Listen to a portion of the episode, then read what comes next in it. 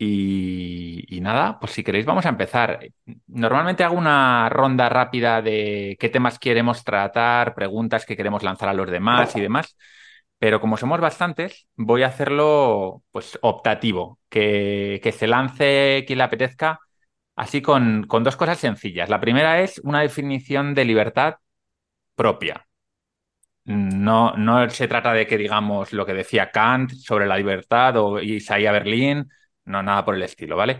Aquí es más bien una cuestión personal, o sea, ¿qué es para vosotros la libertad? Yo creo que esa es una, es un primer acercamiento a la charla para que luego cada uno sepa más o menos de qué está hablando Alejandra cuando habla de libertad o, o Juan cuando habla de libertad, porque yo lo que me doy cuenta es que cada persona en la cuestión de la libertad tiene una, tiene una definición completamente distinta. Cuando Ayuso habla de libertad está pensando en una cosa y cuando Pedro Sánchez habla de libertad, por ejemplo, ¿no? Está hablando de otra, seguramente. Está hablando de cosas diferentes. A mí me interesa vuestra, vuestro punto de vista. Así que, ¿quién, quién se quiere lanzar? Yo misma. Tú misma. Pues venga, dale. Sí, porque además precisamente estaba pensando en eso, que es para mí la libertad. Y una definición. Y la definición que yo he hecho, que es totalmente criticable, ¿vale? Porque solo he dedicado un ratillo, es que para mí la libertad es la capacidad de moverme, de actuar, pensar y expresarme sin miedo. Vale. Con conciencia y conocimiento. Con conciencia y conocimiento porque, os pongo un ejemplo, si yo no sé que existe una opción, ¿vale? Si no sé que existe la opción de, en vez de hablar, gritar, ¿vale? Solo sé que existe la opción de gritar, pues es difícil que elija hablar, ¿vale? Uh-huh. O si no sé que puedo irme del país porque soy una ciudadana libre, pues no decido irme del país porque no sé que tengo esa opción. Entonces, en el conocimiento, para mí, hay mucha libertad. Y la pregunta que yo quería hacer, bueno, yo considero que somos parcialmente libres, que en sociedad no creo que se pueda ser totalmente libre. Y yo siento personalmente que, que mis libertades están muy limitadas, están limitadas, bastante limitadas y que podrían ser mucho mayores. Vale. ¿Puedes poner un ejemplo para que nos pongamos en situación? Eh, tengo infinitos, o sea, estoy limitada por el grupo, no se puede hablar libremente, te pueden señalar, no puedo elegir el régimen fiscal, por ejemplo, o sea, yo no puedo elegir si soy autónoma o... Eh, o O la, yo no puedo elegir mi régimen fiscal, por ejemplo, ¿vale? Yo no puedo llegar a, la, a una empresa privada y decir, ah, no, mira, eh, que soy autónoma, ¿vale? O sea, porque las cosas funcionan como funcionan y no funcionan así. Y yo decido no pagar estos impuestos, ¿vale? Entiendo lo que supone eso de no pagar estos impuestos, ¿vale? Y las repercusiones que tienen, pero yo no tengo esa opción. Mm. Si me contrata una empresa es bajo un régimen fiscal que nada tiene que ver con el que tiene un autónomo, por ejemplo, y no lo puedo elegir, ¿vale? Puedo elegir hacerme autónoma, es así, por ejemplo, ¿vale? Vale. Y, y lo que yo quería saber es si alguien está de acuerdo en que en, la, en el conocimiento hay libertad, eh, ¿qué tipo de conocimiento nos acerca a ella? Uh-huh. Vale. Pues nada, lanzaros alguno a responder directamente o a dar vuestra propia definición de libertad. Juan. Eh, bueno, yo estoy bastante de acuerdo con... No sé si se, si se me ve o no, yo por lo menos... No, no se te ve, pero bueno, como se te escucha perfectamente, no, vale. No hay problema, tú dale. Bueno, pues yo estoy totalmente de acuerdo, bueno, casi todo estoy de acuerdo con Alejandra. Pero yo también, por otra parte, creo que el hecho de que eh, hay, existan límites eh, y que conozcamos los límites y que sepamos, bueno, conocerlos y todo eso, conocer los límites y poder manejarnos dentro de los límites es lo que nos permite también tener libertad. Porque si no hubiera límites, si fuéramos omnipotentes, omniscientes, omnitemporales y todo eso, pues ahí no tendríamos libertad, no podríamos hacer nada que no estuviera hecho o que no se fuera a hacer. Sin embargo, si, si tenemos límites, eh, por ejemplo, voy a poner un, un ejemplo. Me quiero ir eh, en coche de, yo qué sé, de Madrid a París, por ejemplo. Pues tengo que tener unos límites, tengo que saber... Primero, manejar un coche. Luego tengo que saber por dónde tengo que ir. Tengo que saber que en la carretera tengo que circular por la derecha, no por la izquierda. Tengo que saber que tengo que ir por la carretera. Te quiero decir, para poder, para poder ser libre de hacer eso, necesito conocer las normas y, y también este, y, ¿no? Eh, digamos, interpretarlas y, digamos, incluso eh, someterme a las normas para poder tener eh, la cierta libertad que creo que hay que tener. Vamos, porque no se puede ser, eh, tener una libertad absoluta, desde mi punto de vista, ya eso ya eh, rozaría la no libertad, y tampoco puedo estar totalmente oprimido que no pueda hacer otra cosa. Vamos, te quiero decir que sería una especie como campana de Gauss. Por una parte, por la izquierda, eh, digamos, estaría la no libertad absoluta y por la derecha estaría la libertad total. O sea, entonces, digamos, la libertad realmente la mía estaría en el medio, vamos, una, un término medio. Vale. A ver, por ordenar un poco las ideas, antes de dar paso a David, yo creo que Alejandra, cuando habla de que el conocimiento te da libertad, básicamente lo que te dice es lo que te dice Taleb, ¿no? Que, que te da opcionalidad. Si tú, eh, si tú sabes que puedes ser bombero o puedes ser cura, pues tienes dos opciones. Si además sabes que puedes ser cajero de supermercado, tienes tres. Entonces la libertad, mm.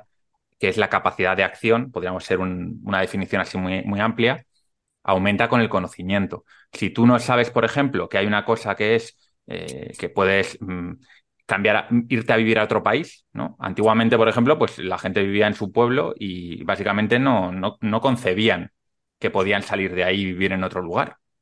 O no concebían que, no, que podían no casarse, ¿no? Una mujer no concebía que podía no casarse. Cuando la mujer lo, lo empezó a concebir, se le permitió además, obviamente, pues eh, fueron más opciones. Yo entiendo que que Alejandra va por ahí y, y al final todo lo que hacemos en la biblioteca se supone que nos da libertad porque nos está dando conocimiento útil o una parte de ese conocimiento es útil para poder manejarnos mejor en, en nuestra vida. Eso por un lado. Por otro lado, lo que comentas de que, de que cuanta más cosas puedes hacer eh, en un momento dado reduce la libertad, yo creo que no reduce la libertad, aumenta tu libertad. Lo que estás haciendo es reducirla de los demás, porque cuantas más cosas tú puedes hacer, más puedes transgredir lo que hacen los demás. Y por lo tanto, eh, esto de que mm, mi libertad termina cuando comienza la tuya, ¿no? Es un poco el, el punto que creo que Juan va por ahí. No sé si me equivoco. No, no, no, no, no iba por ahí. Ah, vale, iba, vale, vale. Iba, eh, a ver, la, eh, vamos, iba desde otro punto de vista, de un punto de vista eh, que una persona omnisciente que lo pudiera hacer todo en cualquier momento eh, temporal, Eh, una, digamos, una especie como Dios. Si un Dios. Dios. Pero Dios es más libre que nadie, ¿no? ¿O no? No, porque, porque ya lo ha hecho todo y no, no puede, o sea, digamos, ya, eh, ¿qué va a hacer Dios que no está hecho?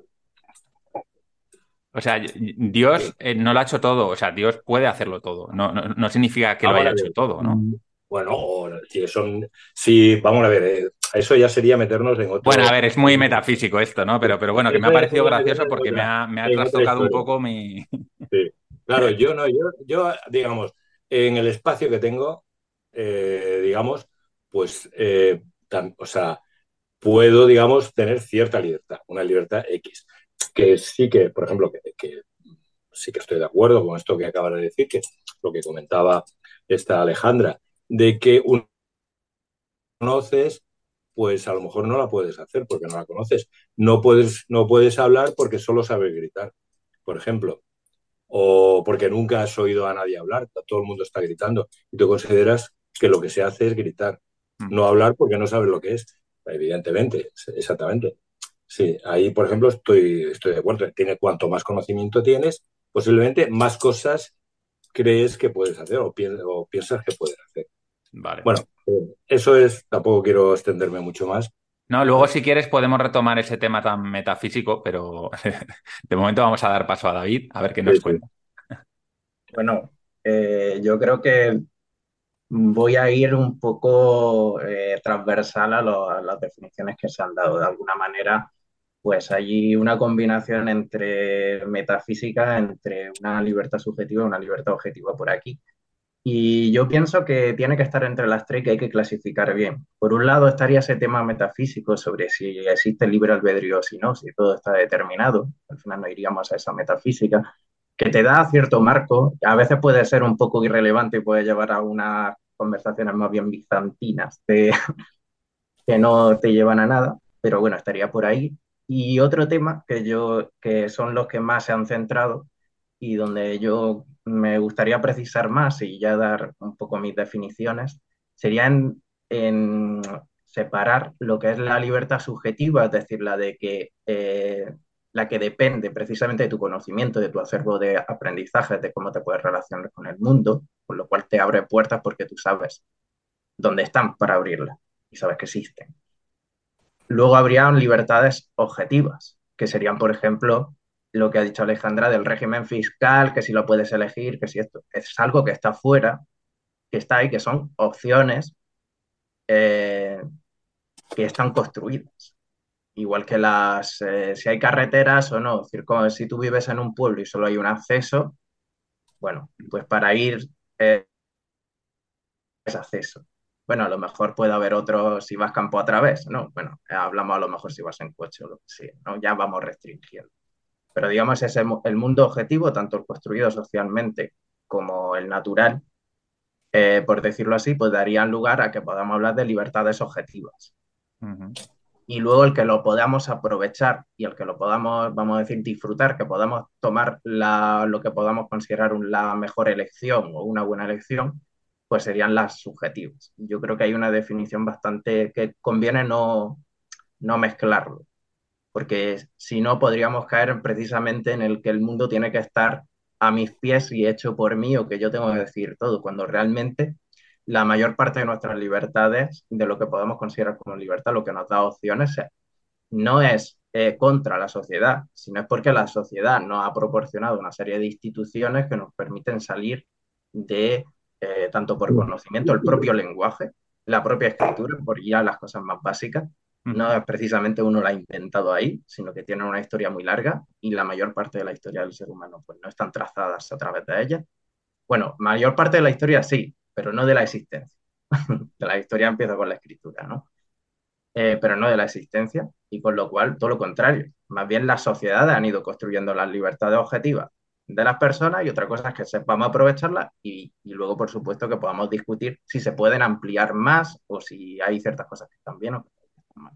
Sí, yo creo que me, voy por ahí. Me parece súper interesante ese punto de vista, porque yo siempre había pensado que el Estado lo que hace es constreñir las libertades, ¿no? Para que no nos matemos entre nosotros y para coordinarnos, pero ese punto de que, claro, te están creando también más opciones a través de, no el Estado propiamente, sino la propia sociedad que incluya el Estado, pues a través claro, de la tecnología... Es, es... Sería un, sí, organi- es un organismo más. Es un organismo más, es, un, es una institución más, efectivamente. Interesante. Eh, Juan, tú tenías la mano levantada, ¿la has vuelto a quitar? ¿Quieres hablar eh, o...? No, no, yo no. Yo, no, no, yo Juan, Juan Osorio, perdona. Eh, ah, vale. no, no se te escucha, Juan. Antes te escuchábamos, pero ahora no. No. Mira, quita los auriculares, a ver. No, echa un ojo. Mientras le voy a dar paso a Alejandro, ¿vale? No me escuchas, ¿no? Ahora sí. ¿Sí o no? Sí, sí, ahora sí. Pues espera. Un momento. Sí, ahora sí, ¿no? Perdona, ¿no? Sí, sí, ahora sí. Ahora, ahora, sí. ahora sí, vale, ok, ok. Eh, vale, bueno, yo por definir un poco mi definición de libertad, eh, para mí la, para mí la libertad empieza cuando, cuando acaba el deber.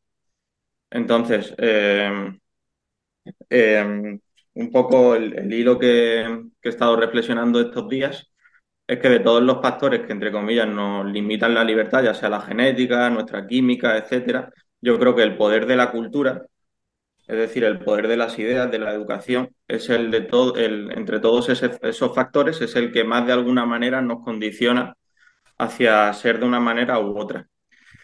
Entonces, aquí para mí el punto es... Eh, Cómo, cómo construir una, una libertad pues eh, equilibrada, justa, etcétera, ¿no? Porque yo, desde mi perspectiva, ¿no? Y hay un libro que se llama de Lipovetsky, La era del vacío, que es que cada vez los individuos, de alguna manera, pues somos eh, pues eso, más individualistas y estamos todo el rato pensando en nosotros mismos, ¿no?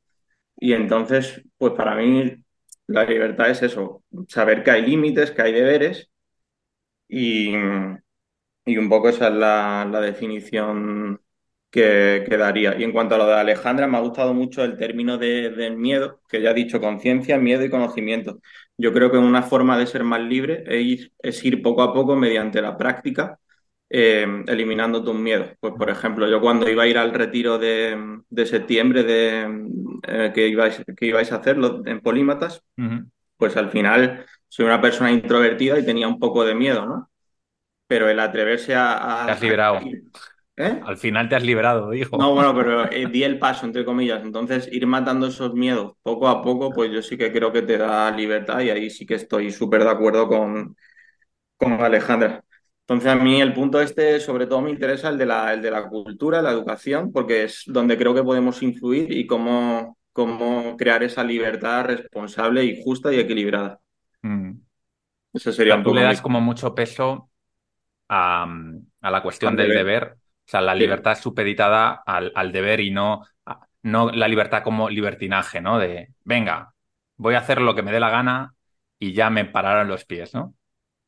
Claro, exactamente. Y es que muchas veces puede ser, pues a lo mejor, pues te tienes que quedar a lo mejor con tu hija cuidándola dos horas y te escaqueas para irte a lo mejor al gimnasio, ¿sabes? O sea, nadie se va a dar cuenta. O son deberes como un poco eh, ocultos, ¿sabes? Me parece un punto interesante, la verdad. Y creo que a través de la reflexión, pues se puede, bueno, pues se puede ir poco a poco alcanzándolo. Es un punto interesante, si queréis lo podemos comentar luego más adelante, que es la relación entre la libertad y la educación, ¿no? Y el, la educación es un tema recurrente en las charlas, siempre sale, ¿no? Pero creo que es que es porque realmente es importante. Y, y, y yo la mayor parte de las veces cuando hablamos de educación, mi sensación es que a vosotros os parece que la educación lo que hace es más bien quitar libertad, ¿no? Entonces puede ser interesante explorar esa faceta de cómo la educación puede crear libertad en vez de, en vez de quitarla, ¿no? Alejandro. Eh, o sea, yo como llego así un poco de rebote, la verdad que no tengo muy claro una definición, pero sí tengo algunas ideas que me han surgido escuchándos, que es, eh, o sea, siempre he visto la libertad como algo contradictorio, ¿vale? En el sentido en el que libre me parece ser menos libre a la vez. Um, y lo pienso mucho, por ejemplo, en, en nosotros mismos, ¿no? En, cuando tú eres pequeño, eliges con menos condicionamiento y conforme vas teniendo como más opciones o más capacidad de acción o supuestamente más libertad, estás más condicionado por ti mismo, por lo que ya has elegido o por lo que has llegado a conocer, ¿no? Y luego la otra cosa que me produce así como rechazo de la libertad es que me parece no deseable, o por lo menos a mí me parece no deseable. O sea, lo pienso si existiera una libertad absoluta en la que cada acción en cada instante tuviera que elegir entre todas las posibilidades que tuviera y además esas posibilidades fueran infinitas, es decir, que mi capacidad de acción fuera ilimitada, eh, no viviría. O sea, el concepto de vivir en realidad en parte es eh, aceptar lo que no puedo elegir. Eh, porque elecciones reales, o sea, libertad como tal, tenemos muy pocas. O eso, esa es mi sensación, ¿no? Y eso en parte está bien. Y, y eso, o sea, mis dos preguntas serían si, si veis tan clara la libertad y no como un concepto contradictorio, que a mí me, me lo parece, o sea, lo, o sea lo, lo analizo en diferentes contextos y en cada contexto me parece contradictoria y, y si además es algo deseable. Me ha venido a la cabeza mientras decías eso... El, la comparativa de un partido de fútbol, ¿no? Donde se pone a los jugadores, el balón, todo el mundo conoce las reglas y se ponen a jugar. Y la, la otra opción sería coger a un grupo de gente, llevarla a un campo y decirles, vamos a jugar a algo. ¿Qué pasaría? Nos tiraríamos horas discutiendo y al final no nos divertiríamos. Y sin embargo, los juegos muchas veces cuando son muy restrictivos, el fútbol es muy amplio en realidad, pero hay juegos como el Go, no sé si lo conocéis, un juego oriental que tiene muy pocas reglas y que es una pasada. Es un juego que, que las, los ordenadores han, han conseguido ganar a los seres humanos, pero mucho después, porque es un juego que, a pesar de las pocas reglas que tiene, tiene muchas posibilidades. Y creo que los seres humanos y, bueno, el resto de seres vivos funcionamos de esa manera. Necesitamos unas reglas muy claras para poder ejercer esa libertad, precisamente, ¿no? Yo no creo que la libertad sea mala en sí misma, simplemente que a veces nos mezclamos el hecho de que Eh, queremos libertad con el hecho de que queremos libertad absoluta, ¿no? La libertad absoluta, y, y aquí también yo lanzo otro melón por si alguien lo quiere coger, cuando se habla de la libertad de expresión, que, por ejemplo, entre los liberales es como una especie de tótem sagrado, claro, eh, la libertad de expresión no puede ser total nunca. La libertad de expresión no puede ser total nunca. Y, y casi ninguna libertad puede ser absolutamente total, porque si tú quitas las restricciones a casi cualquier ámbito de la vida, acaban saliendo monstruitos por, por los rincones, ¿no? Entonces, bueno, yo creo que eh, el, el definir muy bien esas reglas del juego, en dónde tienen que terminar las libertades para que sean, para que podamos ser seres funcionales. Ahí es donde creo que están los debates interesantes, ¿no? Porque los maximalismos de libertad sí o no, pues, creo que no lleva a ningún lado. David. Eh, sí, totalmente. De hecho, es que no, no es muy concebible libertad, libertad. Y ya que antes he dado mm, una diferenciación entre la subjetiva y objetiva, no es, no es muy concebible unas libertades objetivas sin reglas. De hecho, incluso el libertarismo pone reglas. Son unas reglas, hay que implantar unas reglas, de alguna manera se tienen que hacer respetar. Sí, sí. Otra cosa es el cómo, quién, de qué manera. Pero sin ellas, no precisamente eh, estaríamos haciendo un cortocircuito en, el, en la visión que he dado un poquito de, de la historia. Es como las sociedades van construyendo libertades, es decir, van ampliando lo que el, el, cada... Eh, ser humano que las compone, o por lo menos algunos de ellos, y depende en qué medida, clases sociales, estratos, eh, condiciones, etcétera, y según cómo sean, pues puede expandirse, puede hacer más cosas, ¿no? Podemos tener una sociedad, eh, por ejemplo, mmm, donde no haya reglas, por lo menos no escritas, donde todo sea más o menos fluido, pero muy pequeña, eh, tipo tribu, tipo clan, y, y en principio parece como un paraíso de libertad. Pero sin embargo, si vemos las opciones que tú tienes para desenvolverte, para conocer, para eh, actuar en un ambiente así, que seguramente pues, muy tecnológico no puede ser tampoco, es decir, no tenemos todos esos medios, no tenemos todos los instrumentos que nos permitan ampliar nuestra experiencia de vida, pues desde luego mmm, nos chocamos con que sí, sobre el papel, no hay papel, eh, tenemos muchísima más libertad que a lo mejor en un sitio como en el que vivimos o tal, donde hay reglas por todos sitios, pero realmente podemos tener una experiencia de vida eh, tremendamente más variadas, por lo menos. Otra cosa es que sean aprovechables o si alguien tiene las facultades, digamos, psicológicas eh, adecuadas para aprovecharlas, que es, o ser feliz, que yo creo que eso es otro tema, ¿no? Uh-huh. Pero desde luego que variedad de experiencias y de eh, actuaciones objetivamente distintas y caminos de vida es innegable. Y se han construido miles y miles más. Alejandro. Sí, yo quería añadir un poco más de incertidumbre. Eh, eh, que también la libertad entiendo que depende del objeto de análisis, ¿no? Porque libertad puede ser para un individuo, pero no para una sociedad o para un colectivo, ¿no? Entonces creo que eso es importante, ¿no? Determinar en sí misma no, no tiene un valor, o sea, tiene un valor asociado A, a algo, ¿no? A un objeto de análisis. Y, y eso, eso es lo que me parece como muy curioso de, de la libertad, ¿no? Que a veces se habla como, como algo absoluto y, y autosuficiente y me parece como que es súper interesante. Creo que, que cualquiera podría tener una definición buena de, de, de libertad si se, si se define bien cuál es el objeto al que se le está atribuyendo esa libertad, ¿no? Y creo que eso sería como importante a lo mejor determinar eh, la libertad en qué contextos, ¿no? Porque la otra cosa que pienso mucho también con la libertad es eh, cuando hablamos de libertad individual o mi libertad propia, ¿de qué hablo, no? Porque yo en realidad mi cuerpo tiene automatismos eh, que he aprendido, ¿no? Hay cosas que hago que no sé qué hago, ¿no? Incluso podría decir que cuando decido comprar algo, eh, lo decido porque realmente lo quiero o porque alguien me ha convencido de que eso es lo mejor, es decir, ¿dónde está la libertad, no? Y cuando existen opciones, esas opciones, un poco lo que decía Alejandra, ¿no? Dependen también de lo que yo conozca. O sea, tener opciones significa que, que, que se me presenten esas opciones, ¿no? Que yo pueda elegir esas opciones. Y ya no es solamente que las conozca, sino que se me muestren, ¿no? Hay veces que te dan a elegir entre dos cosas y, y, y a lo mejor hay más opciones, pero no las conocen o no te las enseñan. Y eso es también bastante determinante.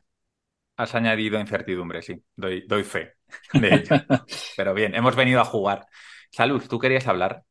Eh, sí, bueno, era básicamente por lo que acaba de decir mi compañero respecto al tema de la libertad así individual y, y colectiva. Y es que precisamente creo que hay una, una cuestión que es importante respecto a, a esta noción, cuando intentamos aplicar a la libertad individual o colectiva. Y yo soy un poco pesimista en el buen sentido de la palabra, si es que se puede decir eso. Y es que creo que son como las tensiones que hay entre las elecciones individuales y lo que viene a ser ya como el bienestar colectivo.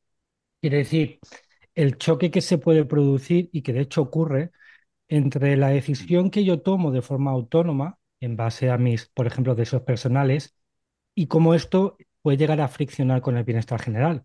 Por ejemplo, sin ir más lejos, lo que ocurrió durante la pandemia era un contexto crítico, como fue la COVID, donde ahí las personas pues tomaban la decisión individual, por ejemplo, de no vacunarse, pero al fin y al cabo, y no estaban obligadas a ello. Y esto generó un impacto en la sociedad por aquello que podía ser un efecto negativo en la salud y el bienestar de la comunidad en su conjunto. Entonces, o incluso el mismo familiar que por las razones que fuese decía ser el único miembro de la familia que decía no vacunarse y esto generaba muchos problemas. Entonces, hay que entender también, que creo que esto también se había comentado, y es que existen limitaciones a través de lo que son, pues, eh, lo había comentado algún compañero, lo que vienen a ser como normas y regulaciones sociales, que sí, precisamente parece ser que buscan una armonía en un orden en la sociedad, ¿no? Entonces, aunque tú puedes elegir o tomar la decisión de ser libre, pues al fin y al cabo están sujetas a, a restricciones que están pautadas por, por leyes que velan por el beneficio común.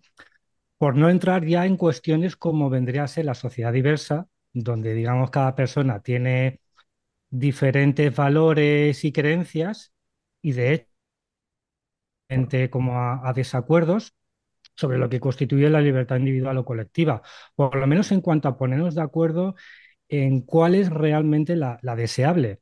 Por lo tanto, yo, ligándolo un poquito con la noción de libertad, que sinceramente no lo tengo muy claro porque tengo más dudas que otra cosa, sí que creo que hay un obstáculo que obligatoriamente debemos admitir y para mí, o en mi caso particular, lo veo como la complejidad de encontrar un equilibrio entre lo que es mi ejercicio individual, por así decir, y los valores y las necesidades compartidos en la sociedad.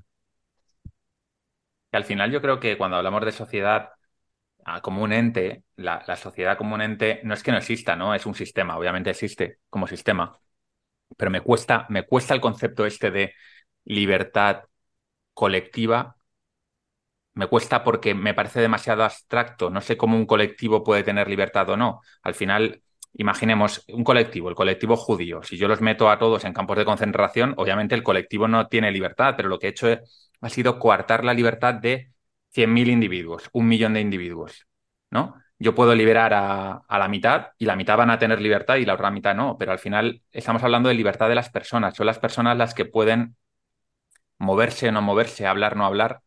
El, el colectivo es, es una forma de simplificar, ¿no? A la hora de hablar, sí, pero, sí. pero, o sea, me cuesta ¿eh? ese concepto. Si alguien tiene alguna... Bueno, igual alguna ya la ha utilizado mal la palabra colectivo, me refería más... Me no, no más bueno, por, por lo que ha comentado sociedad, Alejandro también, ¿no? Que igual... Ah, bueno, o sea, sí. que, que es un concepto que yo he escuchado muchas veces, sí, sí. pero que me cuesta muchas veces como, como asir ese concepto, ¿no? Y llevarlo al terreno de juego porque no, no entiendo muy bien por qué utilizar el concepto de libertad colectiva Eh, en vez de utilizar el concepto de libertad de muchos individuos que comparten ciertos, ciertas características, por ejemplo, ¿no? Sí, yo voy a Una forma quizá de ahorrarte palabras. Y disgustos. Alejandra. Pues a ver, eh, por puntos. La, la libertad es deseable, pues para quien tenga dudas, le propongo un ejercicio mental. ¿Quién, ¿Quieres vivir en Corea del Norte? Yo tengo clarísimo que no quiero vivir en Corea del Norte, porque están extremadamente restringidas las libertades. Entonces, para mí la libertad es totalmente deseable. A raíz de todos vuestros comentarios, añado una, parte, una cosa a mi defin- de definición importante que le falta, que es sin dañar a otros, ¿vale? Porque estoy totalmente de acuerdo de que mis libertades tienen que, tienen que llegar hasta donde empiecen eh, las de otros. O sea, no puedes agredir, no puedes, pues muchas cosas, tienes que respetar. Para mí esos son básicos. Luego estoy de acuerdo en que, en que las instituciones y la sociedad en un momento determinado, pues las instituciones básicamente pueden aportar libertad. Creo que también la limitan más de lo que, más de lo que debieran, ¿vale? Eh, es una opinión. Eh, para mí la libertad no implica el conocimiento absoluto. De, de primeras es que ni lo tenemos, ¿vale?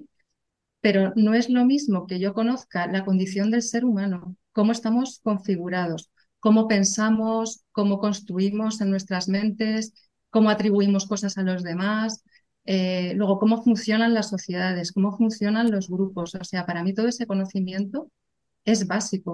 O sea, para, aquí lo, lo comentaba como, como libertad subjetiva. Eh, pero para mí todo eso, saber que puedes eh, actuar desde, desde distintos puntos, ¿vale? Tomar distintas opciones, eh, sabiendo, por ejemplo, pues que somos que las cosas que nos dan miedo pues nos llaman más la atención, por ejemplo, ¿vale? Eh, luego, eh, un ejemplo, eh, el consumo, ¿vale? Cuanto más consumes, eh, pues para mí más liber- menos libertad tienes, o sea, cuanto menos cosas materiales t- tienes, pues para mí más libre eres. ¿Por qué? Porque menos tienes que mantener. Esta también es una idea que aparece en, lo, en los libros de Taleb. Si yo, si yo gano mil, me gasto mil, gano, gano tres mil, eh, me gasto tres mil, gano siete mil, o sea, yo no estoy ganando nada adicional, tengo más cosas, por ejemplo. Entonces, el, el tema del consumo es un tema social que está eh, en todas partes, está en el cine, está hablando con todo el mundo, eso es social. Y esta idea, o sea, un niño no, no nace consumista. Ay, que me voy al, que me voy al centro comercial. No, solo aprende en sociedad y aprende que eso le da un valor y aprende que vestir de una forma le da un valor y aprende muchas cosas, ¿vale? Entonces, eh, creo que se puede hacer mucho para aumentar la libertad. Vale. En este punto de la charla me gustaría incorporar, antes de darle paso a Juan, Un, un concepto que quizá algunos lo hayáis escuchado o leído, que es el concepto de libertad positiva y libertad negativa. La libertad negativa, eh, la verdad es que el, el nombre no me gusta porque no, para mí no se entiende muy bien, pero bueno, quedaros con esto, es una etiqueta. Libertad negativa es la libertad que suelen ensalzar los liberales, ¿no? Que es básicamente, oye, tú no te metas en mi vida y déjame hacer, ¿no?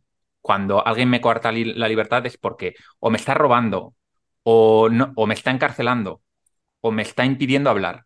Eso sería la libertad negativa, ¿vale? Que es como... ¡Qué majo! Majo, maja, Juan. ¿Es niño, niña? Está silenciado.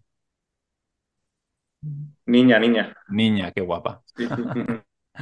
Bueno, entonces, para, para los liberales, estoy hablando genéricamente, obviamente cada liberal tendrá su punto de vista, pero suele ser como la libertad más importante, ¿no? Es lo inviolable.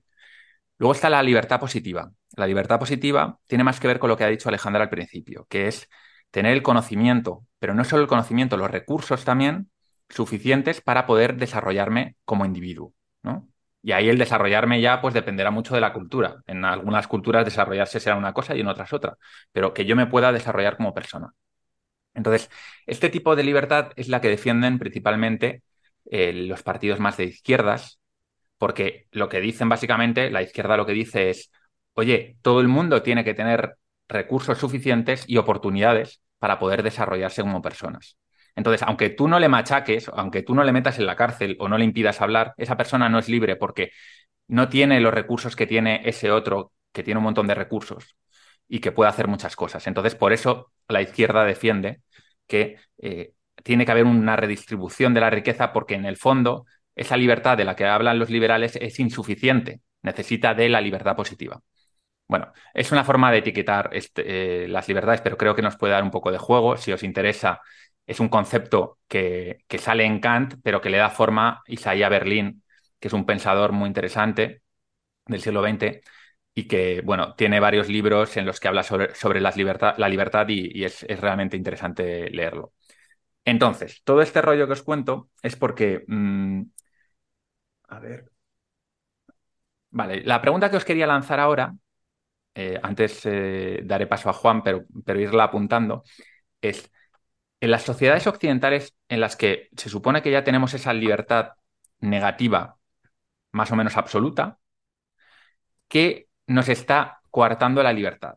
Porque si hablamos de Afganistán, por ejemplo, o de Siria o, o de Arabia Saudí, podemos hablar de muchas cosas, ¿no? Pero en las sociedades occidentales es más difícil, ¿no?, hablar de qué libertades se nos están limitando. Por eso yo creo que es un debate interesante. Pero sí, pero primero quiero dar paso a, a Juan para que, para que comente lo que, lo que iba a comentar. A ver, yo sobre lo que has dicho prefiero escuchar a mis compañeros sobre la pregunta que has lanzado. Okay. Yo iba a lanzar otra, o sea, otros tres puntos de vista, y es que si, si el libre mercado de alguna manera o desde el mediados del siglo veinte Hasta ahora, pues lo que se ha ido viendo, si compartéis este punto de vista, es que, perdona, es que de alguna manera el, el deber se ha dejado a un lado y, y cada vez más esa mm, libertad en la que tú solo quieres eh, satisfacer tus deseos personales se ha visto exacerbada. Si, si veis esta tendencia y si creéis que, que de alguna manera el libre mercado eh, pues influye, influye en, en ese comportamiento del individuo y qué contrapeso o, qué, o cómo compensar eso, ¿no? De alguna manera yo creo que, por ejemplo, la, la religión cristiana sería una buena forma, de alguna manera, de compensar esa, esa visión más individualista, posiblemente derivada de- del sistema capitalista, ¿no? Eso por un lado. Después, eh, creo que los políticos, fuera que sea de izquierda y derecha, a día de hoy realmente para mí simplemente son compañías de marketing que lo único que buscan es eh, captar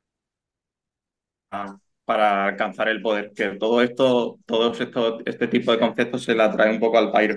Y el tercer concepto, rápido, para dejar de a turno a mis compañeros, es que creo que una buena forma de, de educar, que eso que, que no se quede en eso general, sería poner situ- eh, situaciones particulares y debatirlas, incluso aunque estas situaciones particulares sean tensas. Pues, por ejemplo, pongo, si entendemos que la libertad tiene límites, por ejemplo, podrían una una pareja homosexual, por ejemplo, que no digo que esté a favor ni en contra, ¿eh? Eh, tener un hijo o hay que seguir la ley natural de que solo el hombre y la mujer pueden tener ese hijo. No sé, poner Me gusta, me gusta al final el... situaciones particulares, comprometidas y, y debatirlas, ¿no? Porque también hablaba, hablaba Alejandra, Alejandra que creo que hay que, bueno, esa libertad de expresión, etcétera. Y ya corto y dejo lugar a mis compañeros. Me gusta que lleves al terreno de juego, que si no nos ponemos muy filosóficos y, y luego nadie, nadie entiende nada, ¿no? Estupendo. Pues oye, si queréis hablar de situaciones comprometidas, este es el lugar, porque ya sabéis que aquí no, no vamos a censurar nada, no hay tabúes, así que cada uno que diga su opinión y, y que plantee las preguntas más rocambolescas que se le ocurran. David. Bueno, ya que has sacado lo de libertad positiva y negativa, yo veo aquí, eh, a ver, el propio Isaiah Berlin fue evolucionando y de defender prácticamente solo las negativas, después mm, fue aceptando que eso podría ser bastante problemático. Y yo lo veo de la siguiente manera, como, como concepto. Yo creo que las libertades negativas estaban conceptualizadas de manera también lo que se llama en filosofía del derecho como libertades conmutativas, es decir, de uno con otro, lo que serían las libertades civiles y demás, o, o mer- o el terreno comercial, es decir, uno con otro, un agente con otro. El problema es que la interacción de, en, u- en una sociedad, vamos, en todas las interacciones que sean uno con- contra uno condicionan las demás, es decir, es un sistema complejo. Con lo cual, todo ese tipo de efectos que no están contenidos, eh, que son externalidades, se le puede llamar, mm, pero yo creo que se queda todavía escaso ese concepto, pero bueno, voy a llamarlo externalidades, no están contenidos dentro del, bueno, pero si yo solo he hecho esto, ¿no? Digamos a nivel de individual con la otra persona o con el otro agente, sea una empresa, sea lo que sea, ¿no? Que actúe como una entidad. Eh, Y luego incluso, mira, ya que nombro lo de empresa, estamos interactuando ya no solo individuos con individuos, sino también con a- otras entidades colectivas que tienen personalidad, que se les da una personalidad para actuar como un individuo, que actúan como una unidad. Y ojo, eso crea un nivel de complejidad también muchísimo mayor. Entonces, por poner un ejemplo práctico de estos efectos eh, de complejidad, ¿qué limita más? Bueno, o una de tantas cosas que pueden limitar. Por ejemplo, yo estoy de acuerdo con Alejandra que, que España en concreto y en Europa en general, el tema impuestos se pasa de largo, así que en eso no tengo ningún problema en verlo. Pero sin embargo, ahora vemos una cuestión que es de mercado, que son los alquileres, y, y sí, es una circunstancia de mercado, pero que limita mucho la libertad de la gente para poder moverse, desplazarse, estar en, en- en una ciudad u, u otra. Y sin embargo, no es un tema eh, que tú te vayas a la, a la Constitución, a una ley y aquí haya ningún problema. Las libertades negativas están completamente conservadas en este sentido. Claro, Es porque decir, es, es muy interesante porque aunque filosóficamente puedas ampliar el concepto de libertad y decir, jo, es que en realidad estamos limitados por esto y cada interacción que yo tengo con una persona influye, ¿no? Como esa mariposa que mueve las alas en una punta y, y genera un huracán en la otra punta. Pero claro, a, a la hora de legislar, eso es demasiado complejo. entonces se deja fuera de la ecuación siempre, ¿no? Es un poco como yo lo veo, que cuando tú quieres eh, aumentar la... O sea, cuando tú intentas legislar la complejidad, se te va de las manos, porque ¿dónde pones los límites? Si quieres sí, coger pero... cada caso concreto, necesitas mucha, mucha gente analizando... O sea, necesitas muchos burócratas o muchos jueces o mucho, mucha gente analizando cada caso concreto para ver cómo afecta esa relación que yo tengo con David a esa, a esa persona que pasaba por la calle y se tropezó, ¿no? Ese tipo de, de cosas que pueden llegar a ser un poco absurdas, pero que tienen sentido desde el punto de vista filosófico y, y científico. O sea, que, que hay unas influencias de segundo o tercer grado y... y Y que, y que hay mucha más complejidad en, en, en todo eso que, que lo que normalmente representan las leyes que protegen cosas como muy simples. De hecho, las externalidades negativas, que, que para mí es una de las cuestiones más importantes que se deberían tratar, eh, hasta hace no mucho ni siquiera se trataban. Era como una fábrica tiraba los residuos al, al río y ya está, y nadie, nadie se preocupaba por eso. Ahora se empieza a preocupar, pero claro, hay muchas otras externalidades ahí. Ah. Sí, sí, yo por terminar y dar paso a, eh, a, los, a mis compañeros que eh, en realidad están por todas partes y, y no solo son las leyes o una legislación, sino también las acciones de empresas, de, de asociaciones, de lo que sea. Es decir, tienen externalidades y, y todo es complejo por uno y por otro lado y entonces no hay, eh, por así decir, como... Bueno, como no se puede conocer todo, se deja todo, pero eso también se ve que causa muchos problemas, pero, claro. pero mucho. Imaginamos todo el tema sanitario de, eh, de tóxicos o cosas así. Luego también, por ejemplo, hay legislaciones que resuelven problemas que podrían ser extremadamente complicados con una cosa muy sencilla. El hecho de que se obliga a informar de qué llevan los alimentos, etcétera, resuelve muchas cosas. Porque no tendría por qué en un, eh, digamos, en un escenario de, eh, muy libertario tener que informar absolutamente de nada, con lo cual dices, yo quiero hacer mi, eh, yo soy autónomo, sí, pero no puedes saber qué estás eligiendo. O, pero fíjate, o fíjate David, echa, echa la ley y echa la trampa, porque claro, alguien te podría decir también que, que tú puedes, tienes la información de los alimentos, pero como tú no tienes el conocimiento para interpretarla, tampoco eres libre para decidir, ¿no? Y entonces tú sí, me podrías sí, sí, decir, sí. vale, pues ponle una etiqueta. Y yo te podría decir, ya, pero es que esa etiqueta la está certificando una empresa que utiliza unos parámetros que tampoco son muy adecuados. Entonces, entras ahí y... O sea, yo creo bueno, que se puede mejorar, pero llega un momento que se te va de las manos. Sí, yo creo que también hay que ver las cosas de una manera no absoluta. Creo que hay una comparación. Si comparamos países eh, de la Unión Europea con un país de África, en cuanto a temas sanitarios, yo creo que hay una diferencia, claro. ¿no? Es decir, que es que, claro, si nos vamos al absoluto, pues en todo vamos a desbarrar. Por eso yo, cuando, que... cuando os lanzaba antes la pregunta, que si queréis la, la vuelvo a relanzar porque me parece muy interesante, ¿qué libertades se coartan en, la, en, en los países occidentales? Es porque yo creo que tendemos a, cuando ganamos ciertas libertades, buscar, buscar restricción de libertades en todas partes. Es decir... Cuando esto es como cuando una persona gana más dinero. Al principio, genial, pero luego de repente siente que necesita más, ¿no? Y, y yo creo que, que en parte nos pasa eso en las sociedades occidentales. Tenemos muchísimas libertades, pero cierto, ciertas personas, ciertos grupos, están empezando a buscar esa ausencia de libertades ampliando el concepto de libertad, ¿no? Desplazando el concepto de libertad a, a otras cuestiones. Pero bueno, sí, que... y, y por terminar, y le paso, los, sí. eh, que además le quería contestar a Alejandra y que ha levantado la mano. Yo creo que la educación, esto lo lanzo para que, si queréis decir algo, yo creo que la educación se debería de dirigir a precisamente formar los individuos en, la, en el momento histórico que estamos y en la sociedad que estamos, a poder aprovechar eh, bien las opciones que tenemos, que tenemos ya construidas y las que se pueden construir. Yo creo que ahí, aquí es donde tenemos el problema, que hay como... Es tanto...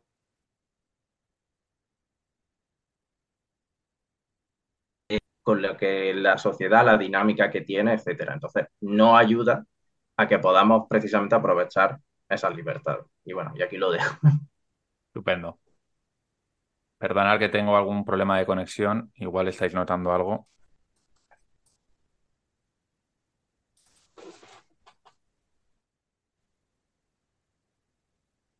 Perdonar, que me, me llamaba mi madre y yo creo que cuando me llaman por teléfono se me corta un poco la conexión. En fin. Eh, Alejandra. Bueno, en relación a tu pregunta, y no la he pensado, ¿eh? Esto así del tirón. ¿Dónde creo yo que hay falta de libertad? En la educación. Que alguien me explique por qué hay un itinerario totalmente definido de qué tienes que estudiar, qué tiene que estudiar cada chaval hasta los dieciséis años. No hay ningún tipo de elección, ¿sabes? Todos tienen que saber matemáticas de este nivel. Hasta, eh, pues mira, pues no lo veo, ¿sabes? Ni creo que todos tengan que saber matemáticas, muchas matemáticas, y luego la gente contrata hipotecas y no sabe lo que es un interés eh, variable.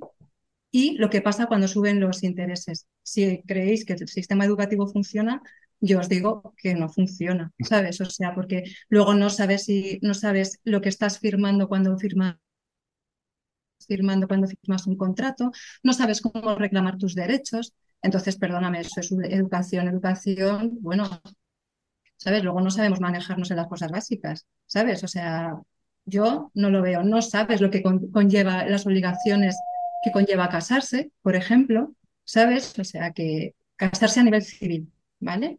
En este caso. Eh, más restricciones, para mí esto no es democracia. O sea, yo votar cada cuatro años para que una gente haga durante cuatro años lo que bien le viene, ¿sabes?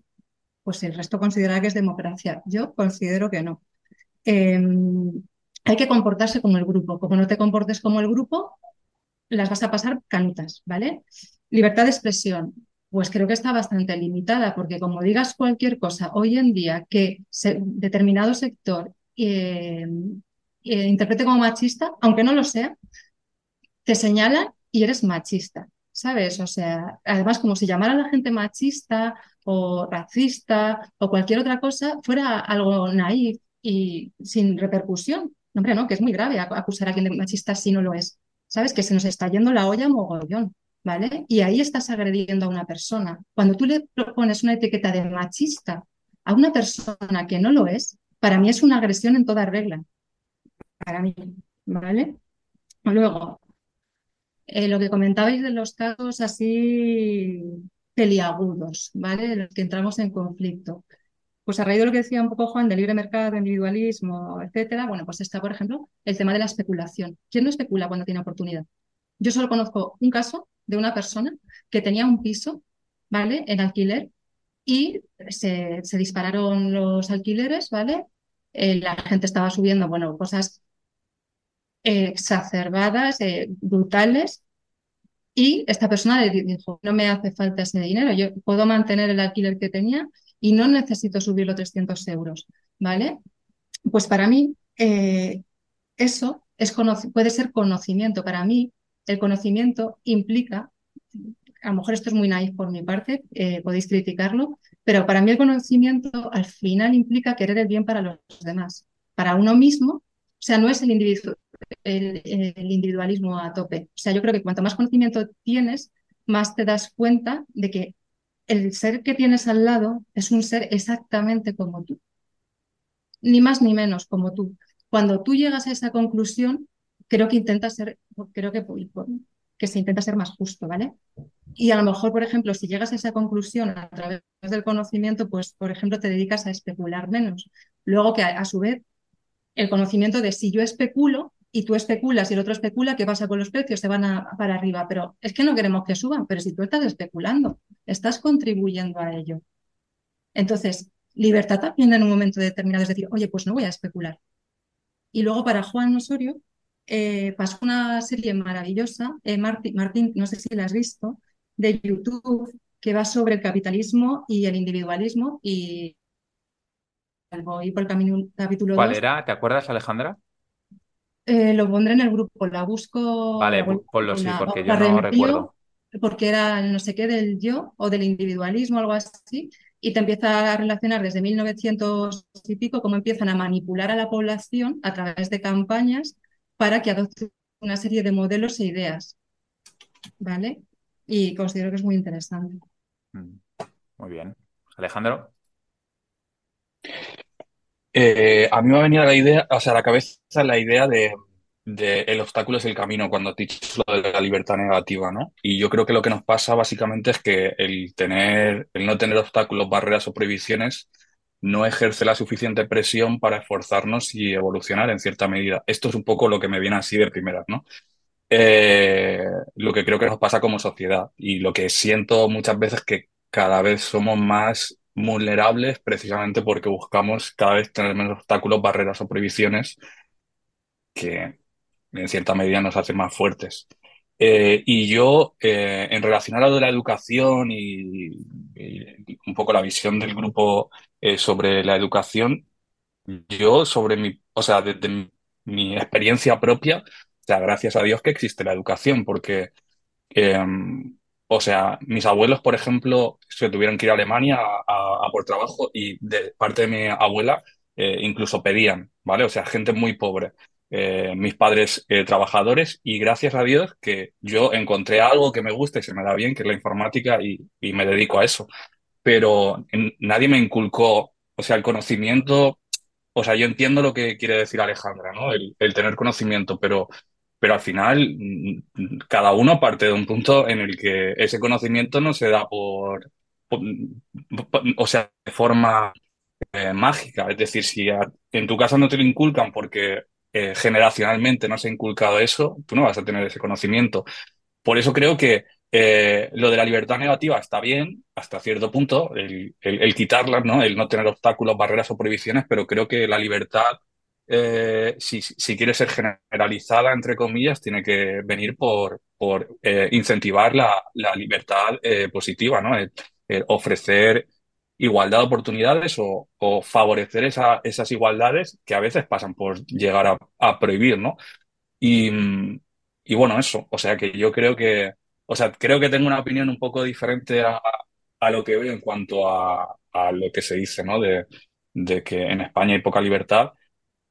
Y lo pienso que igual es porque si estás en un punto privilegiado, nunca has tenido obstáculos en tu vida, ¿no? O has estado en un contexto eh, pues entre comillas, fácil, pues a lo mejor cuesta ver todo lo que te ofrece un sistema como el que tenemos, ¿no? Pero yo, en concreto, creo que si no fuera por, por el sistema en el que vivimos o por el país en el que vivimos, no estaría donde, donde estoy y estaría haciendo cualquier otra cosa. No me habría desarrollado como persona, creo. Mm, totalmente. Sí, sí, lo que determina más a una persona es el país de donde nace. Yo no creo que España sea el mejor país donde nacer, pero desde luego no es el peor, ni de lejos. Totalmente. Ni de lejos. Eh, Iván.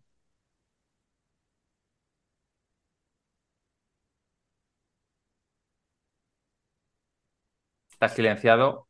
A ver si puedes. Ahora. Disculpad, que estoy con el móvil y tengo aquí un montón de, de botoncitos y tal.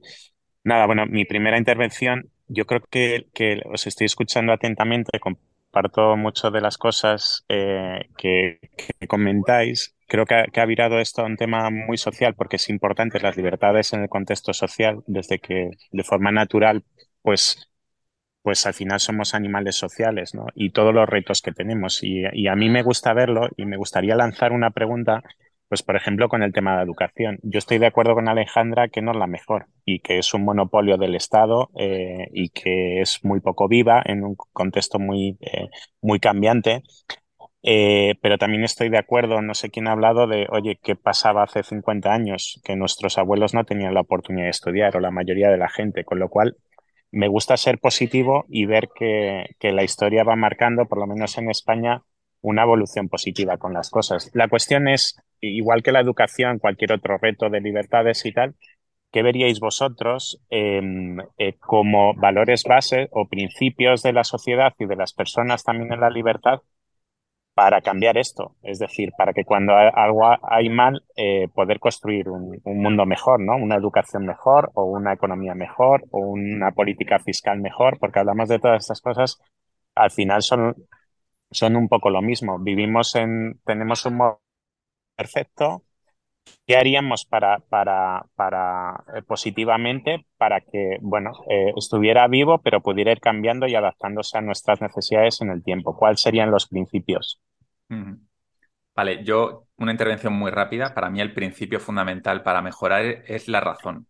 Es el respeto a la razón, que le hemos perdido Y aquí esta es mi, mi lucha bizantina, ¿no? Y por eso yo creé Polímatas en parte por eso. Y es porque creo que la deriva de las últimas décadas en Occidente es quitarle mucha importancia a la razón, darle mucha importancia a cómo me siento yo, cómo, me siente, cómo se siente mi grupo. Y para solucionar problemas, o sea, para identificar problemas, las emociones son muy útiles, pero para solucionarlos muchas veces no, no, no son útiles, porque no nos, no nos responden a la pregunta de cómo soluciono este problema. En todo caso nos dicen, hay algún Bien. problema. Mm. Entiendo, entiendo, Val, que, que unes la razón también al conocimiento, ¿no? O sea, por supuesto. El, vale. Yo, yo añadiría otra, que es la responsabilidad. Yo veo mucho en, en todos los estamentos de la sociedad, y, y empezando eh, por mí, si quieres, eh, que al final también somos eh, muchas veces víctimas o nos hacemos víctimas de todo esto. O sea, yo creo que hay una capacidad, hay una libertad de cambiar las cosas, y yo añadiría las responsables de... de de cambiar esa educación, el, la política fiscal, lo que sea que tenga que ser para mejorar nuestras vidas. Y creo que ahí la sociedad pues echa hacia atrás, bien porque el sistema pues no lo permite, porque no hay herramientas, porque, bueno, por multitud de cosas, pero al final nos hacemos poco responsables de este modo de convivencia y de esta cosa social y de construir el futuro que queremos para nuestros hijos. Yo añadiría la responsabilidad. Interesante porque tengo un debate con, con Toño, con Antonio de, de Twitter, un tío muy peculiar, y, y una de las cosas que me decía eh, en contra del estado del bienestar es que el estado del bienestar adormecía el sentido más caritativo que tiene la gente de forma natural, ¿no? Y es, es un tema interesante, ¿eh? Yo no estoy de acuerdo al cien por cien con esa idea, pero, pero como mínimo creo que es interesante pensar en ello. Vale, a ver, que tenemos aquí mucha, mucha gente que quiere meter baza con esto. Voy a dar paso a Carol, si me permitís, porque como no ha intervenido en, todo la en toda la charla, pues yo creo que le vamos a dar un poco de, de prioridad. Que si no, igual se le olvida, cuando, cuando llegue ella ya se le ha olvidado. Hola, Mary. Te oímos. Sí, vale, no era de lo que estabais hablando sobre, eh, yo creo que el individualismo... Te, te oímos pero muy mal, eh, Carol, mira a ver si puedes o acercarte al micro o... A ver, sobre, ¿me oís bien ahora? Mm, es que creo, creo que no, creo que no te está entrando por el micro que tienes de boca, sino que debe estar entrando por el ordenador o algo. No, no, con otro, que yo sepa. Si no, acerca, acércate a, y habla un poco alto y... A ver, el ordenador hacia aquí... ¿Mejor? Ahora, si te acercas ahí, te, te escuchamos vale, mejor. mejor. Vale, yo lo que pienso es que el, al, al, la sociedad se ha vuelto más individualista. Y al volverse más individualista, sobre todo sobre lo que decía la otra chica, Alejandra, eh, creo que se ha perdido el sentimiento de comunidad, del bien hacia el otro. Es, todos somos yo, yo soy yo, yo quiero mejor para mí, los demás me dan igual. Mm. En ese sentido, creo que la sociedad individualista ha cerrado un poco el camino hacia ayudar a los demás, con, con lo que decía ella del conocimiento, desear bien hacia los demás. Creo que eso ha sido sobre todo por eso, esta sociedad tan individual. Y en los tiempos últimos de que, que se ha perdido lo que dices, la razón, que la gente no piensa, es todo sentimiento, cómo me siento yo, eh, eso. Sobre todo eso, cómo me siento y individualismo y yo, yo, yo, y eso, y que, que se cierra sobre todo a, a ayudar a los demás, a un sentimiento comunitario que pueda aportar conocimiento y todo. Totalmente. Es un tema súper recurrente también este en las charlas, ¿eh? Como todos vais a... Yo veo patrones ya en las charlas, ¿no? Y uno es esa, esa queja o, esa, o ese diagnóstico, ¿no? Sobre...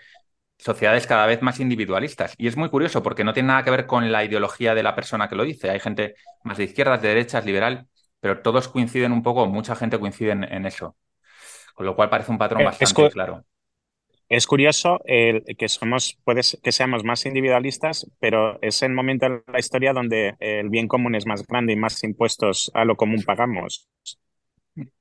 Pero es que es lo más que comentaba Toño precisamente, que el hecho de que Las, el estado del bienestar haya diluido un poco la responsabilidad individual, porque antiguamente cuando no existía el estado del bienestar, pues ¿quién ayudaba? Pues la gente en las parroquias, por ejemplo, pues hacía una donación que, para los mendigos o, o hacía caridad de forma individual.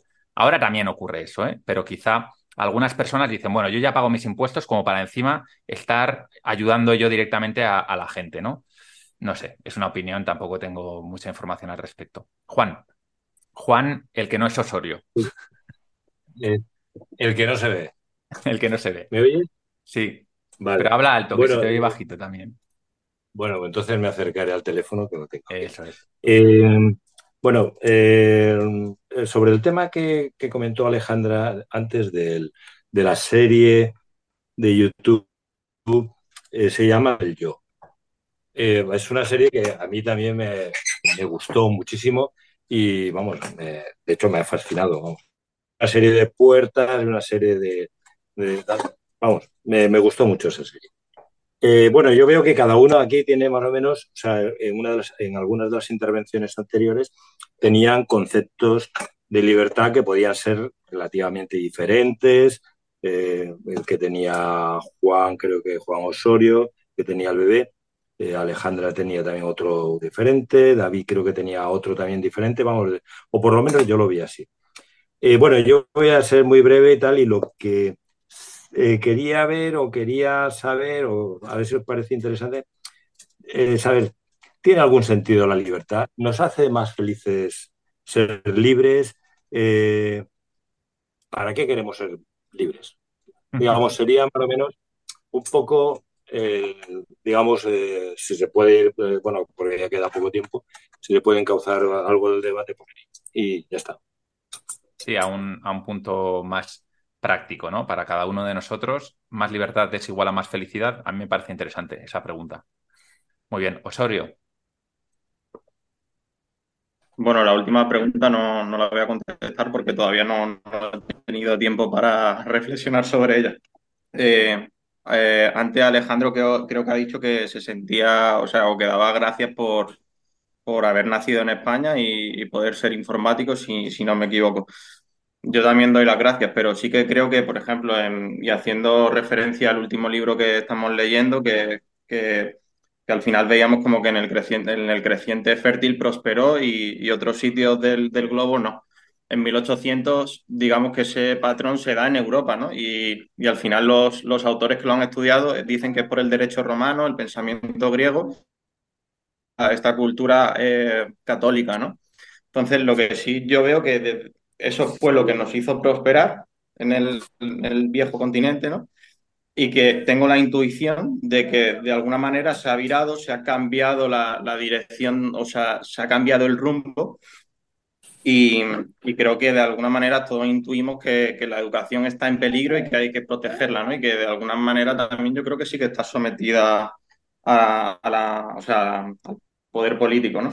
Y aquí volviendo, o sea, y poniendo los pies en la tierra, o sea, yo trabajo con niños y la mayoría de niños me dicen que odian el colegio y, y no saben muchos hablar inglés o, o sea, detestan el colegio y por la tarde se ponen eh, a jugar con el TikTok.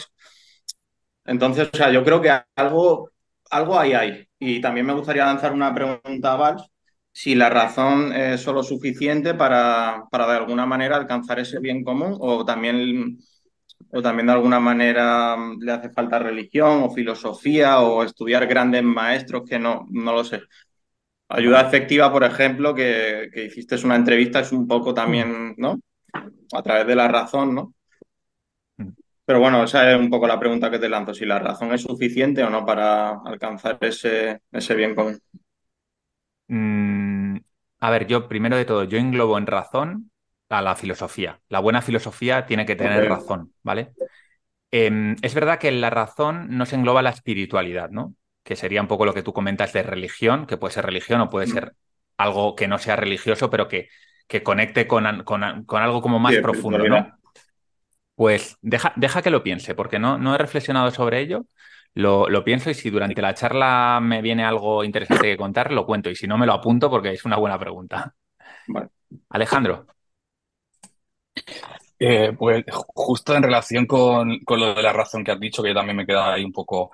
em, o sea, yo a la razón le veo muchísimos problemas. Y, y en relación a la conclusión de que si se, que se ayudaba más antes, o sea, yo lo atribuyo a la religión.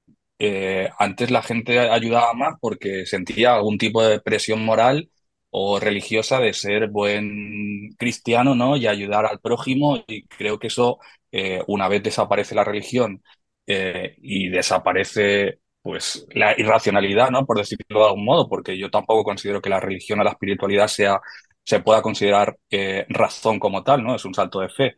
Eh, Entonces, al perder esa presión religiosa, se pierde el incentivo de ayudar, ¿no? O sea, ya no tengo una presión moral que me haga eh, a- ayudar a alguien o contribuir a otra persona porque directamente mis objetivos de felicidad o, o- o la salvación, ¿no?, que promete la religión, pues eso está más que superado, ¿no? Porque voy al médico y no tengo que rezar a nadie para que me cure de, de mis pecados. O... Entonces yo creo que, eh, creo que la razón es insuficiente. Y, y a mí siempre en los temas de razón, eh, yo por ejemplo, eh, que trabajo con equipos, o sea, numerosos, muy grandes, siempre veo una máxima, que es eh, que pienso que algo que no nos gusta, que es la no libertad, ¿no? De que alguien nos diga lo que tenemos que hacer, pero eh, es muy efectiva, o sea, nos, somos o nos cuesta mucho mm, eh, de acuerdo, o sea, co- eh, contribuir, ¿no? Al final, cuantas más posiciones, cuantas más personas haya eh, tirando en direcciones opuestas, más difícil es desplazarnos y cuanto eh, más centralizado está el poder o la toma de decisiones, es más efectivo que, que- que funcione. En términos generales, seguramente habrá más insatisfacción o no, eso es debatible. Pero yo siempre apelo a lo de la parálisis por el análisis, ¿no? Me parece que la razón eh, per se, o sea, muchas veces lleva al bloqueo. Una Pero bueno, pregunta es una idea. a, a Juan y a Alejandro. ¿Habéis leído Los peligros de la moralidad de Pablo Malo, que es uno de los libros de la biblioteca? No. Pues ya, ya tenéis tarea para este agosto.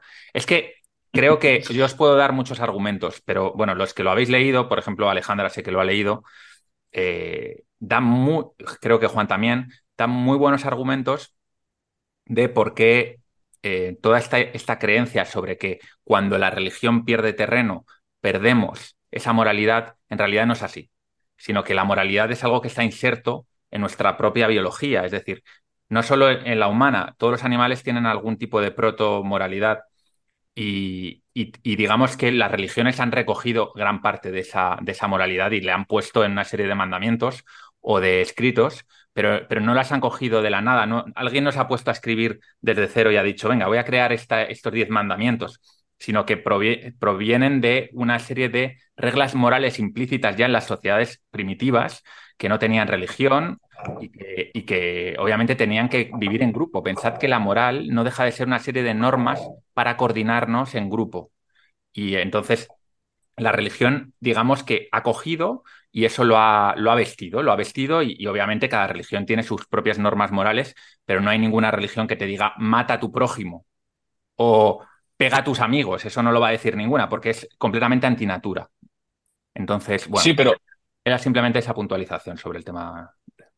sí, o sea, yo, o, o sea, lo veo un poco como tú, ¿no? Lo que dices, o sea, sí que existe cierta moralidad, pero si es estática, o sea, si no evoluciona, eso te permite eh, como cierta estabilidad o cierta visión de estabilidad, ¿no? Pues la homosexualidad, pues el matrimonio no existe, ¿no? Pues la mujer, pues tiene que eh, ejercer un rol en la sociedad.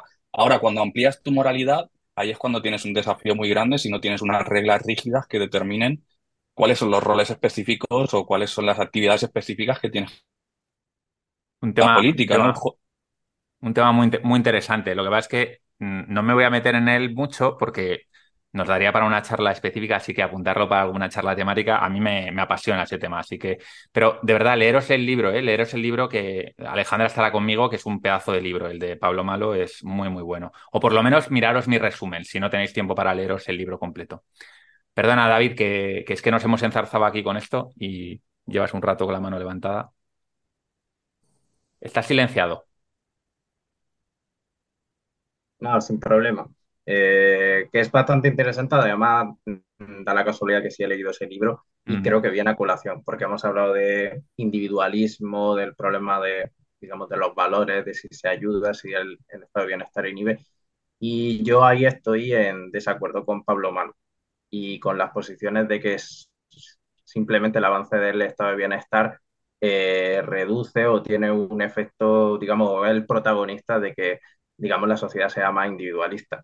Yo creo que aquí hay mecanismos de retroalimentación, por un lado, en el tema del estado de bienestar, es decir, si, la- si ya se propugnan una, mm, digamos, una moral más individualista, utilizo el término moral de manera, eh, bueno, a propósito, Ujú. eh, si se propone una moral más individualista, precisamente al dejar de ayudar también hace falta más estado de bienestar para cubrir cosas que estarían cubiertas pues, dentro del familia más más o eh, eh, parroquias, eh, barrios, etcétera, hacia otros sistemas de, eh, de que canalizan las ayudas, ¿no?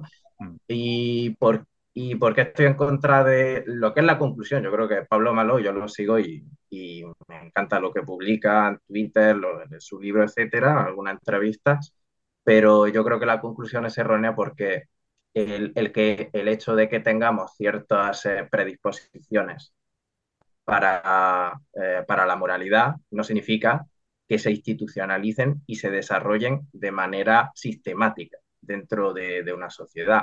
Es decir, tenemos las mismas predisposiciones morales en el medievo, donde lo normal era eh, que un caballero fuese a conquistar otras tierras y, su, y ese fuese su leitmotiv y, y, y un mundo extremadamente violento, y las tenemos ahora. Es decir, hay más cosas que cambian, porque si en todos somos seres humanos y tenemos la, por lo menos el mismo acervo genético, pues desde luego algo cambia, y cambia por cuando se institucionaliza una forma de actuar, cuando se ve como normal y cuando se ve como, digamos, deseable por todos. No simplemente el, el sentir eh, compasión, el sentir eh, empatía, eso. Ahora, el responder a, esa, a ese sentimiento mmm, y el condicionarlo a unas determinadas acciones, eh, bueno, puede darse de manera esporádica, desde luego, y lo que podemos llamar por buena voluntad y buena gente ahí siempre y en todos sitios, pero se es mucho más efectivo cuando está institu- institucionalizado, porque si se estigmatiza ese tipo de comportamiento, se gana estatus actuando de esa manera. Entonces yo no creo que no es que haya que tener menos moralidad, porque hay moralidades que precisamente excluyen eh, al, a determinados otros grupos, ¿no? Sino que creo que hay que seleccionar bien la moralidad, que, que sea, y lo que estamos en una guerra de moralidades. Creo, de todos modos, que no estás eh, en contra de la tesis de Malo, ¿eh? O sea, lo que tú dices yo creo que él lo suscribiría perfectamente, aunque como Pablo tiene una manera de escribir en la que básicamente lo que hace es coger estudios y autores y, y, y exponerlos, a veces es difícil saber dónde se posiciona. Sí, sí, sí, sí. Yo creo que también hay problemas del cómo llamar a las cosas, ¿no? A lo mejor el decir necesitamos menos moralidad o tal, a lo mejor en realidad quiere decir lo que yo quiero decir con necesitamos otra moralidad. Ya, sí, sí. Al final, sí, yo creo que también lo he escuchado eh, llegar al punto que necesitamos al final también eso en común y vínculo, ¿no? Y creo que se, ahí es donde estamos, pero es que estamos en una guerra de ellos. Alejandra. A ver, la serie la ha dicho Juan, es el siglo del yo, eh, ¿vale? Luego, pregunta para Val, o el tema de la razón. Eh, bueno, estoy de acuerdo con lo que habéis dicho, tanto de que la vía es la razón y, y la responsabilidad, ¿vale? Eh, pero yo es que hay una cosa que no veo nada claro. Vale, o sea, entiendo que no es válido y que el problema de la emoción, la cosa es que mi sentir es que los hombres sois todos lo peor. Y como es mi sentir, pues para adelante. Entiendo por dónde vamos por la razón por ahí, pero es que al final no se, el ser humano es emoción, entonces no se puede desligar. O sea, la emoción tiene que entrar en algún sitio, ¿vale?, de la ecuación. Totalmente, la, la emoción entra en, en lo que he comentado, en eh, la emoción te ayuda a entender. Eh, o sea, no somos robots. O sea, hay cosas que nos hacen sentir mal y eso nos, motivan a cam- nos motiva a cambiar el estado de las cosas. Si yo viese un asesinato en la puerta de mi casa y eso a mí me deja frío porque soy un, psico- un psicópata, no me voy a poner a intentar crear un sistema judicial o, un, o crear una policía. La emoción está ahí para decir, esto está pasando algo re- malo. Pero a la hora de decidir si creo una policía eh, o simplemente me dedico a pegarme de golpes en la calle, ahí la razón debe entrar, es donde debe entrar la razón. Hmm. Bueno. Eh, luego, estoy de acuerdo con Carol en que se ha perdido el concepto de comunidad, ¿vale? Eh, no sé quién preguntaba, creo que eras tú también, ¿vale?, que para qué quiero ser libre. Pues yo personalmente quiero ser más, tengo, ostento un grado de libertad. Estoy de acuerdo con Alejandro en que tenemos suerte de haber nacido en España. Eso no significa que esta sociedad no pueda ser mucho mejor, ¿vale? O sea, totalmente de acuerdo de que soy una privilegiada, vamos, de calle. Yo quiero ser libre para crear una sociedad mejor, más sana, para que la gente tenga capacidad de elegir, para que nuestra, porque creo que nuestra eh, eh, sociedad puede ser mucho más competitiva, mucho más compasiva, que se puede tener más bienestar, más tiempo libre, ¿vale? Ese es mi concepto, ¿vale? Luego, eh, para mí es muy importante el concepto de espiritualidad. Para mí es que eliminar la religión, ¿vale? Eh, no significa que, de primeras, que se eliminen los valores. Es, creo que es un, una cosa que han aducido mucha gente religiosa durante muchísimos años, que se han adueñado de los valores morales. No, perdón. O sea, yo no soy religiosa y tengo una serie de valores. O sea, lo que pasa es que no son los tuyos, pero yo tengo mis valores, ¿vale? Y para mí la espiritualidad es algo bastante importante y es entender que hay algo que trasciende a mi persona, ¿vale? Para mí. Esta definición no la he mirado, es como yo lo entiendo, ya, ya, ya me empollaré el tema, ¿vale? Y luego no entiendo por qué veis eh, reñida la libertad y el individualismo. Es que yo, yo no los veo, no los veo reñidos, o sea, claro, bueno, sí.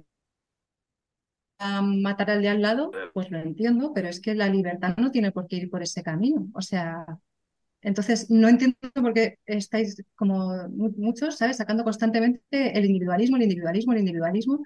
Es que ser libre no significa tener que obrar en contra del resto de seres humanos.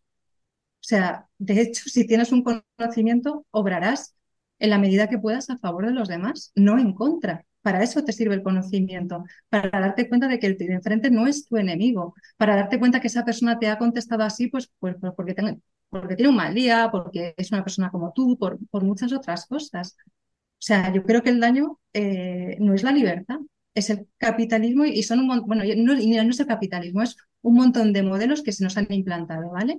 Sabes, de la persona de éxito es la que cada vez gana más, la persona de éxito es... O sea, hay un montón de pelis donde hay gente gritando, gritándole a sus empleados, ¿sabes? O sea, ¿por qué?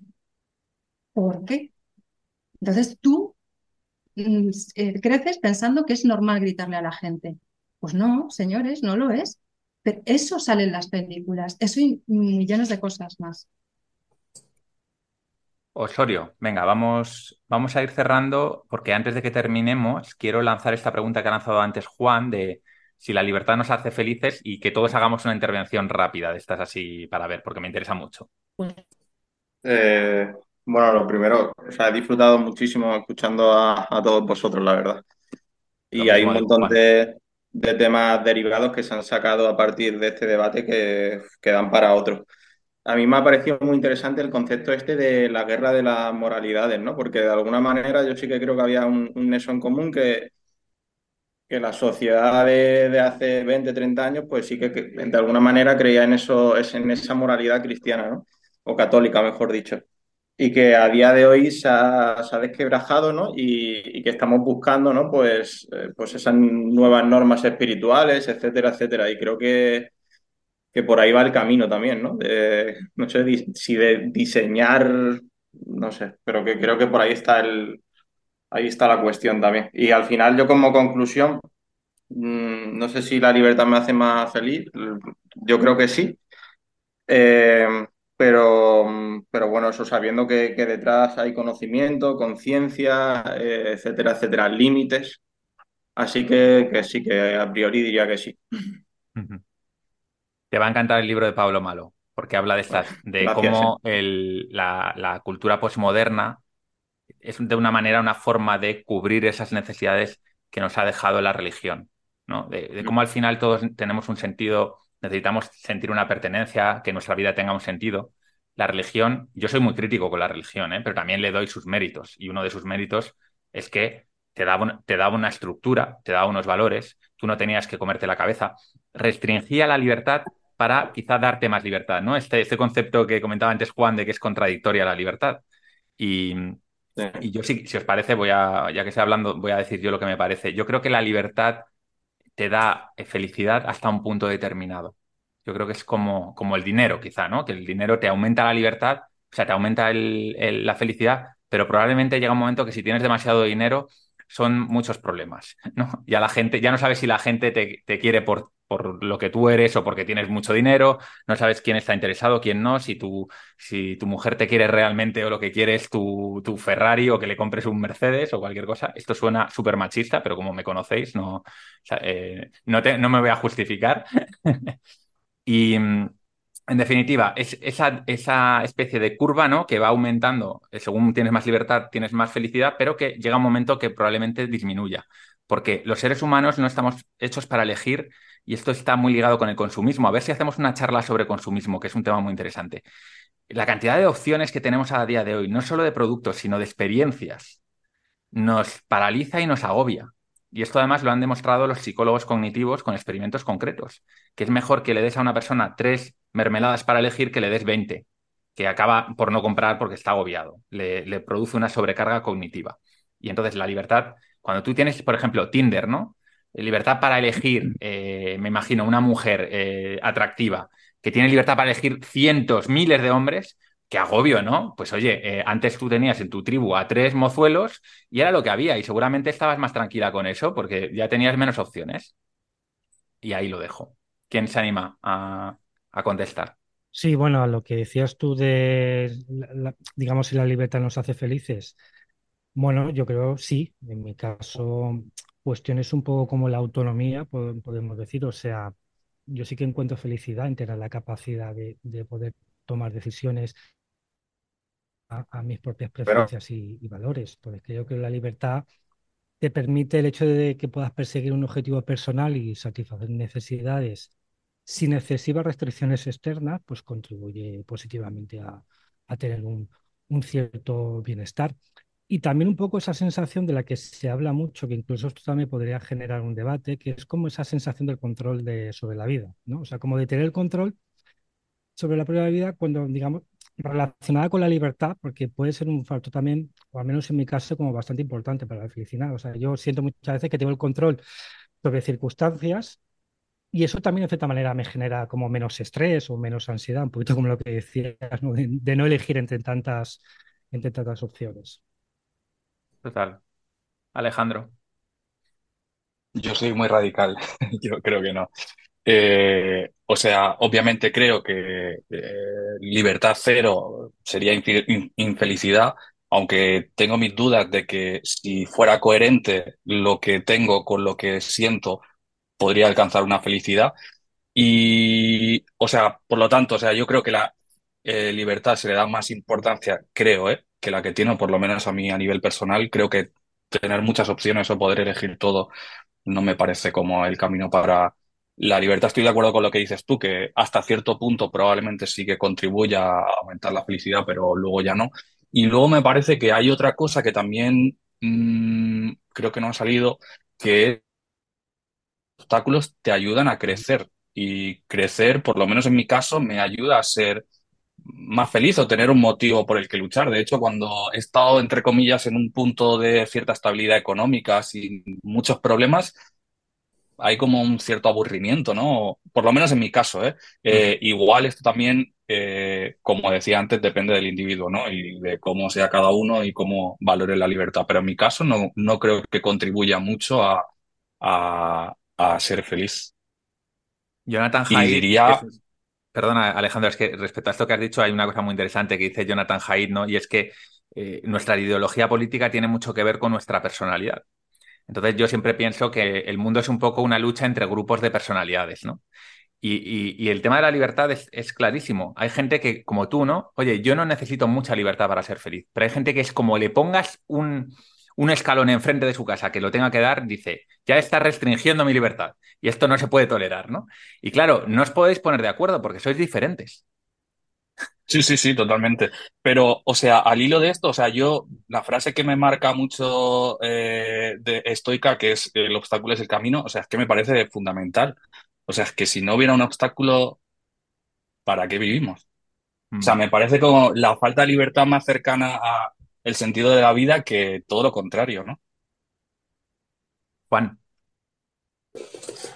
Bueno, pues yo, este, por una parte, pienso que sí que me hace más feliz, pero también tienes, o sea, el balance entre si me hace más feliz o no me hace más feliz, gana por a lo mejor por un poco, canal el que sí que me da eh, una parte de la felicidad o, o me da más felicidad el ser libre que el no ser libre. Porque el no ser libre, o sea, por, perdón, porque el ser libre también me genera unas obligaciones que me causan problemas. Eh, tienes que tomar a veces decisiones muy complejas que puedes, eh, eh, directa o indirectamente, pues causar perjuicio a los demás, aunque...